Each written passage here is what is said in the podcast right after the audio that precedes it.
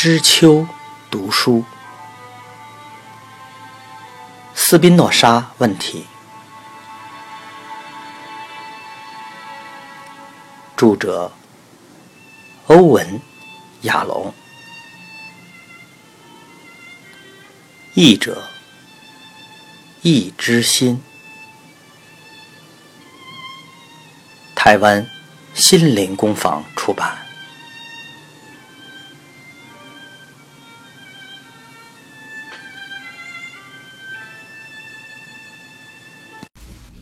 第二十一章，阿姆斯特丹，一六五六年七月二十七日，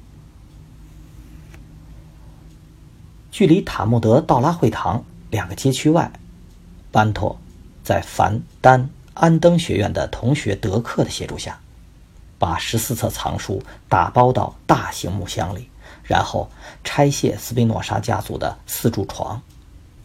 两人把床和书搬到纽威赫伦运河上的马船，以运到凡丹安登的家。班托暂时寄住在那里，德克伴随货物上到马船，班托则留下来打包其他物品：两条裤子、铜扣鞋、三件衬衫、两对白衣领、内衣、烟斗和烟草。他放入袋子，准备。带到安登家，袋子很轻。班托庆幸自己只有这么少的物品。若没有床和书，他就可以像流浪者一样完全自由自在的生活。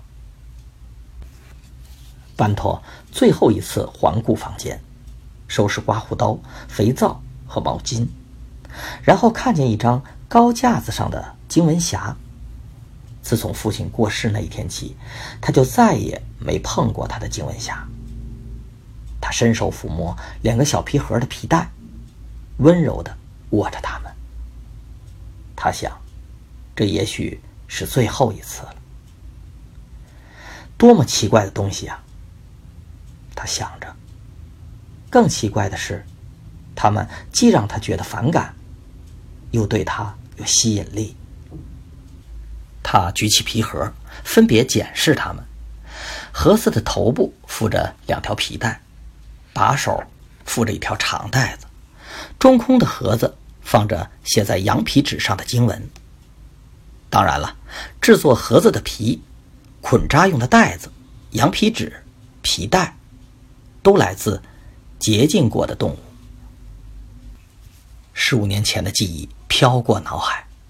他在儿时常常带着永无止境的好奇心，看着父亲披上晨祷披肩，在早餐前开始戴经文匣。这是父亲在一生中每个非假日早晨都会做的事。经文匣绝不用于安息日。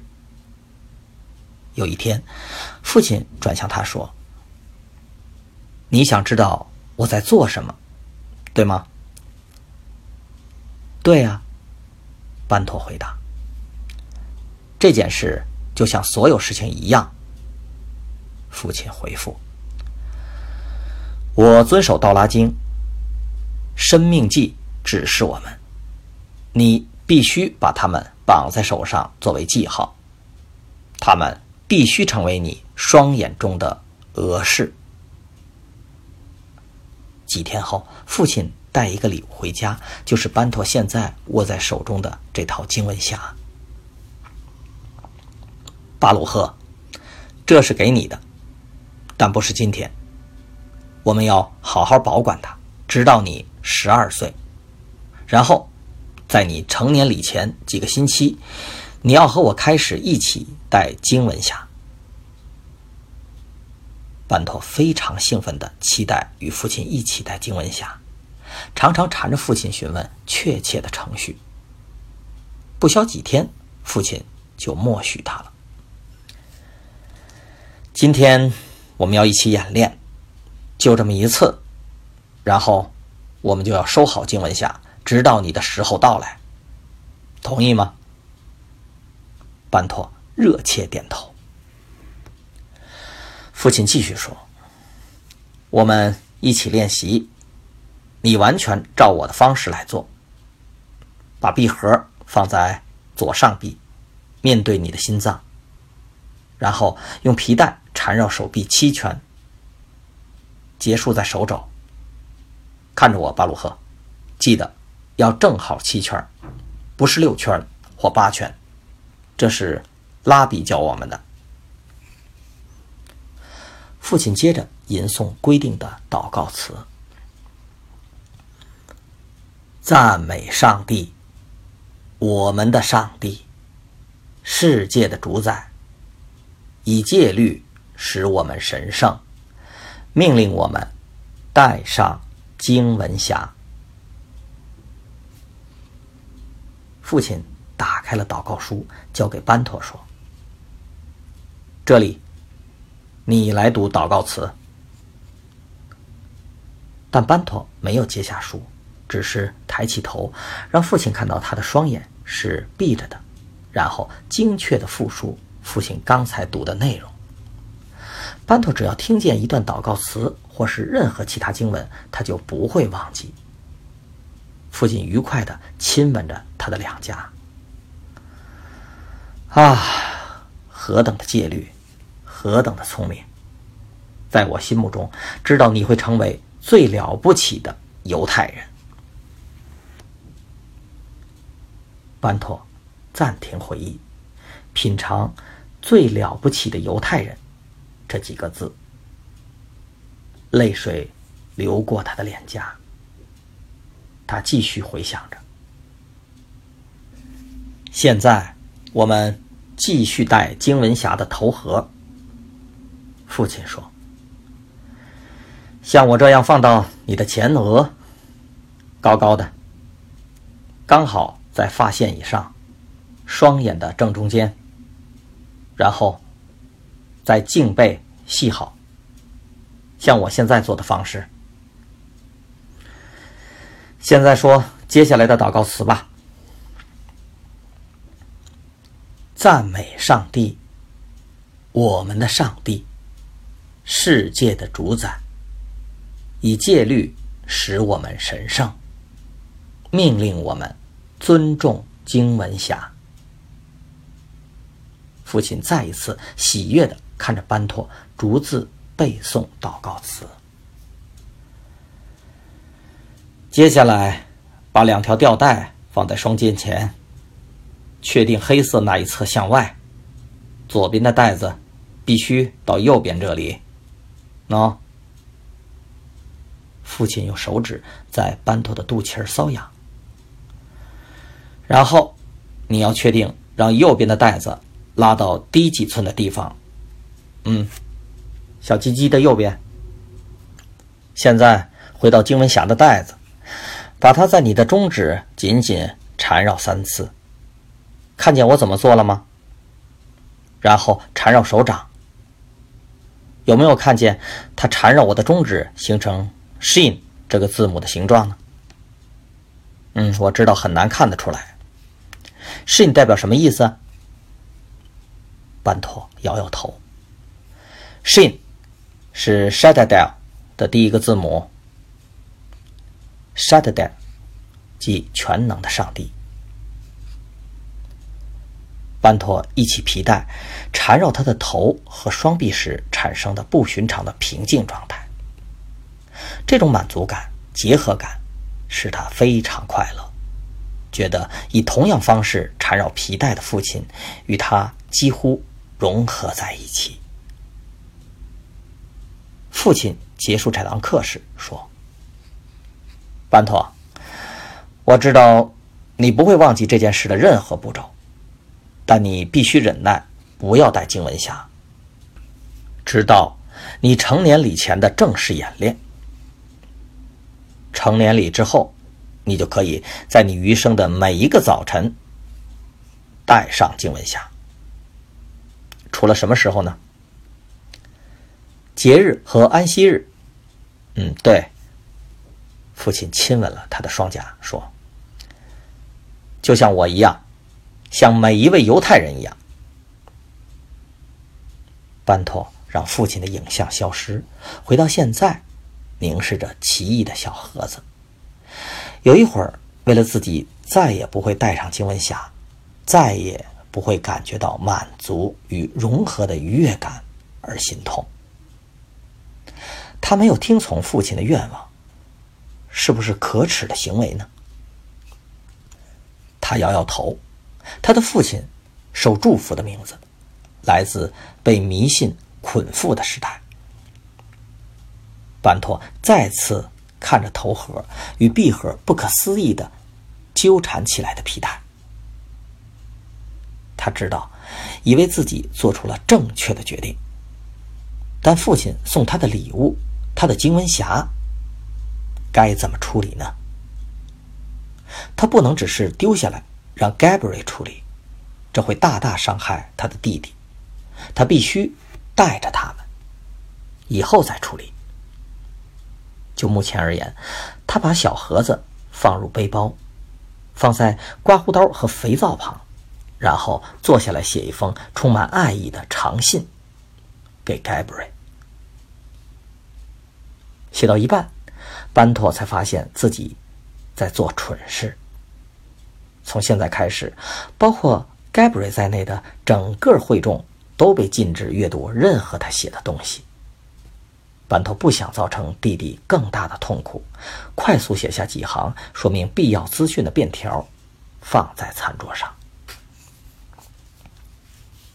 gabri 哎，最后的话，我带走父亲在遗嘱中留给我的床，还有我的衣服、肥皂和书籍，其他一切都留给你，包括我们的整个生意。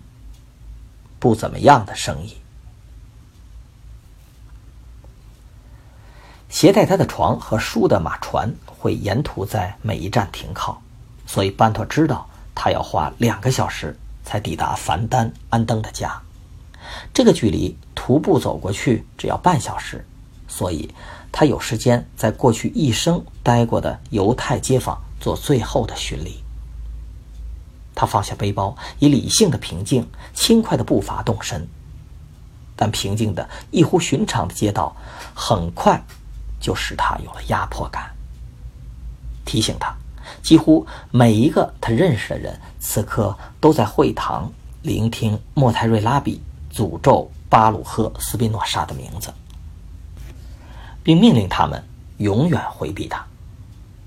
班托想象自己明天走在这条街上的景象，所有眼睛都避开他，身边的群众会绕道而行，好像为麻风病人让路一样。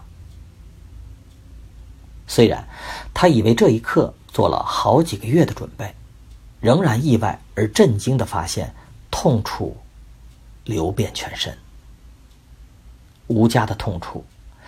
失落的痛楚，再也不能走上这些充满幼时记忆的街道的痛楚。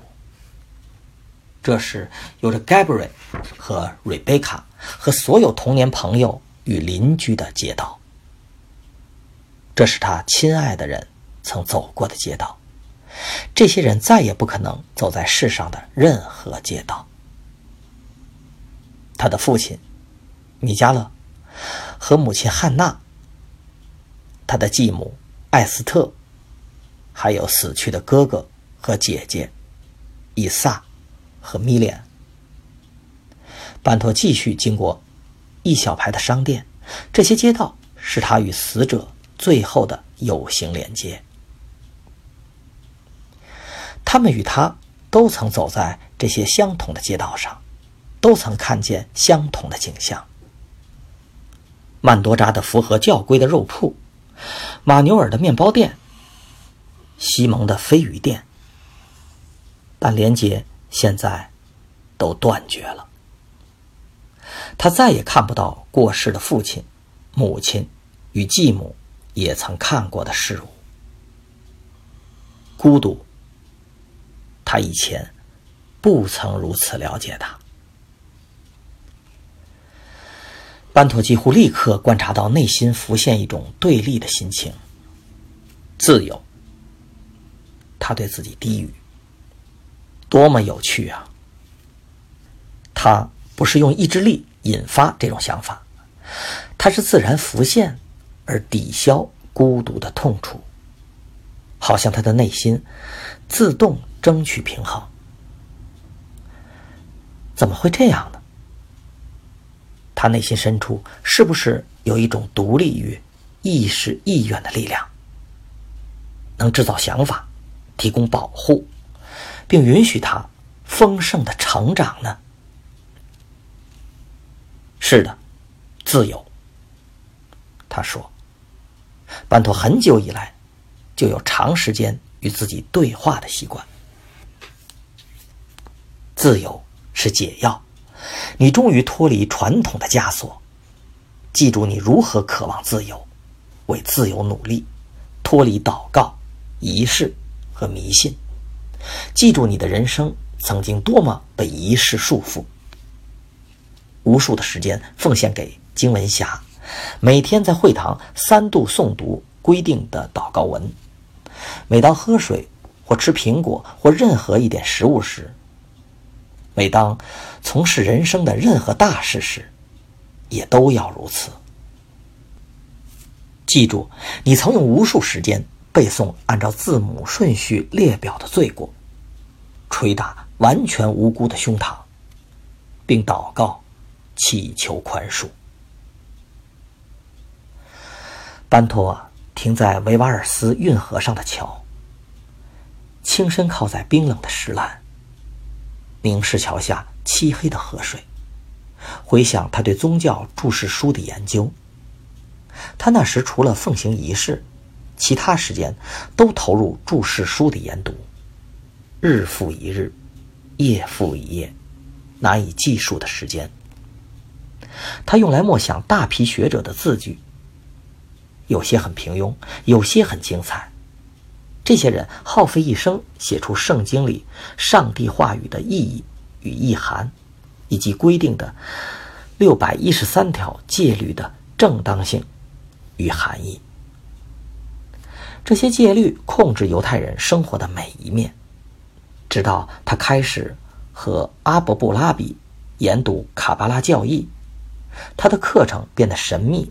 而令人难以相信，他要面对每一个字的隐秘意义和每一个字所代表的数字的衍生意涵。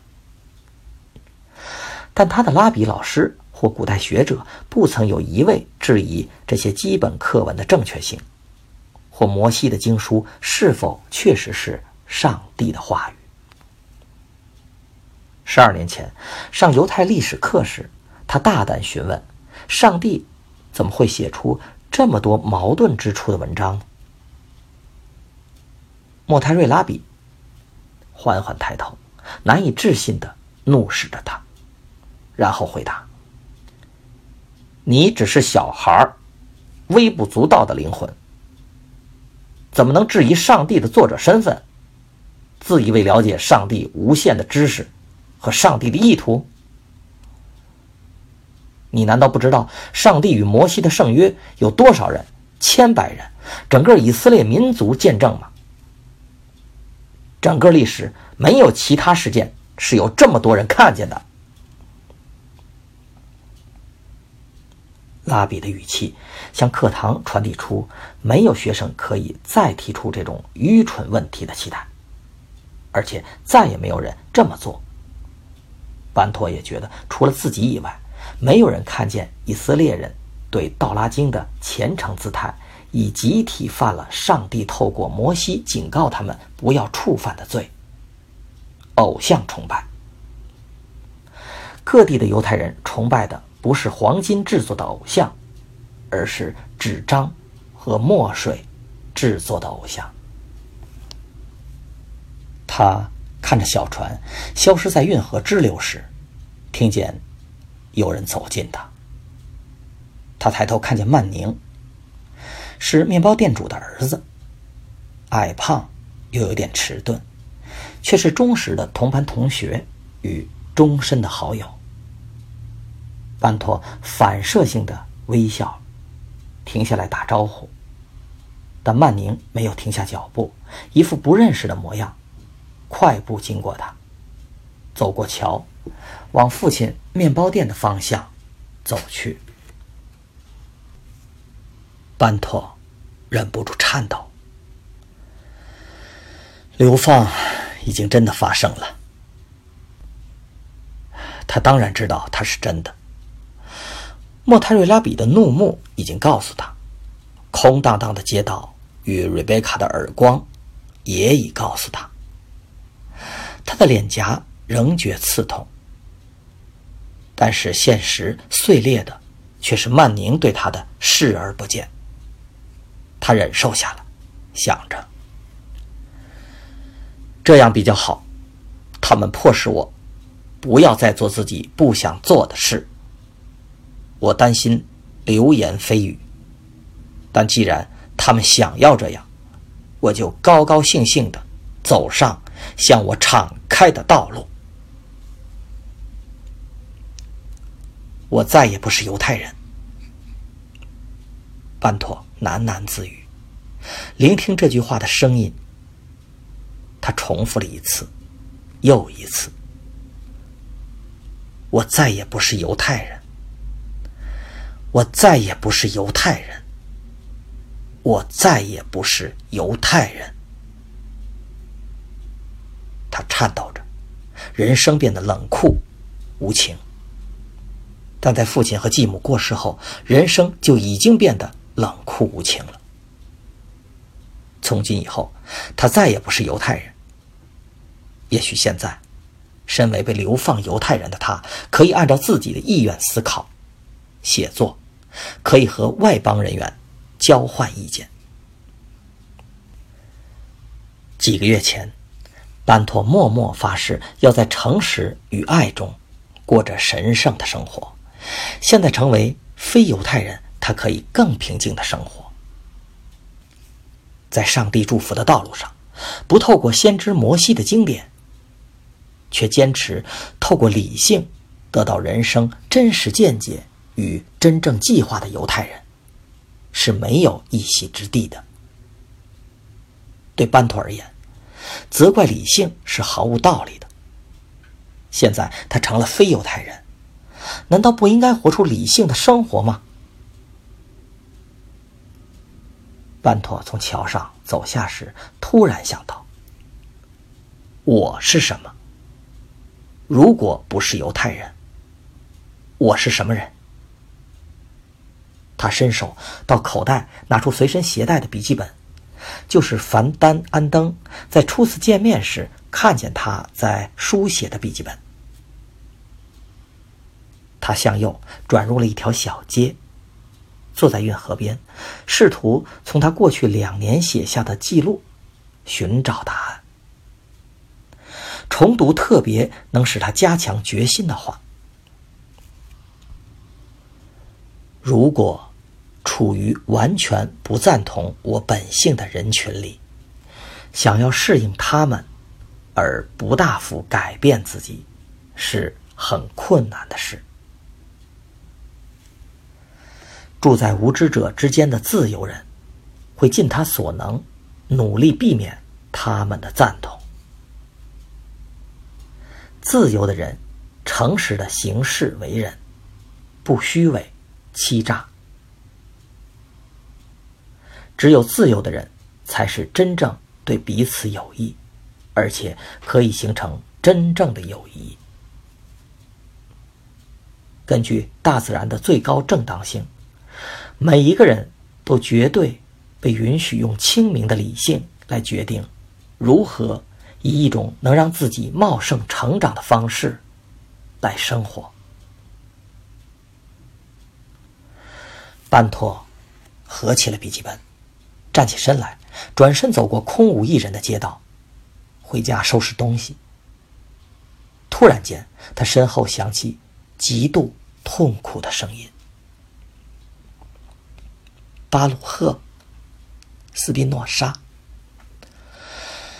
巴鲁赫·斯宾诺莎。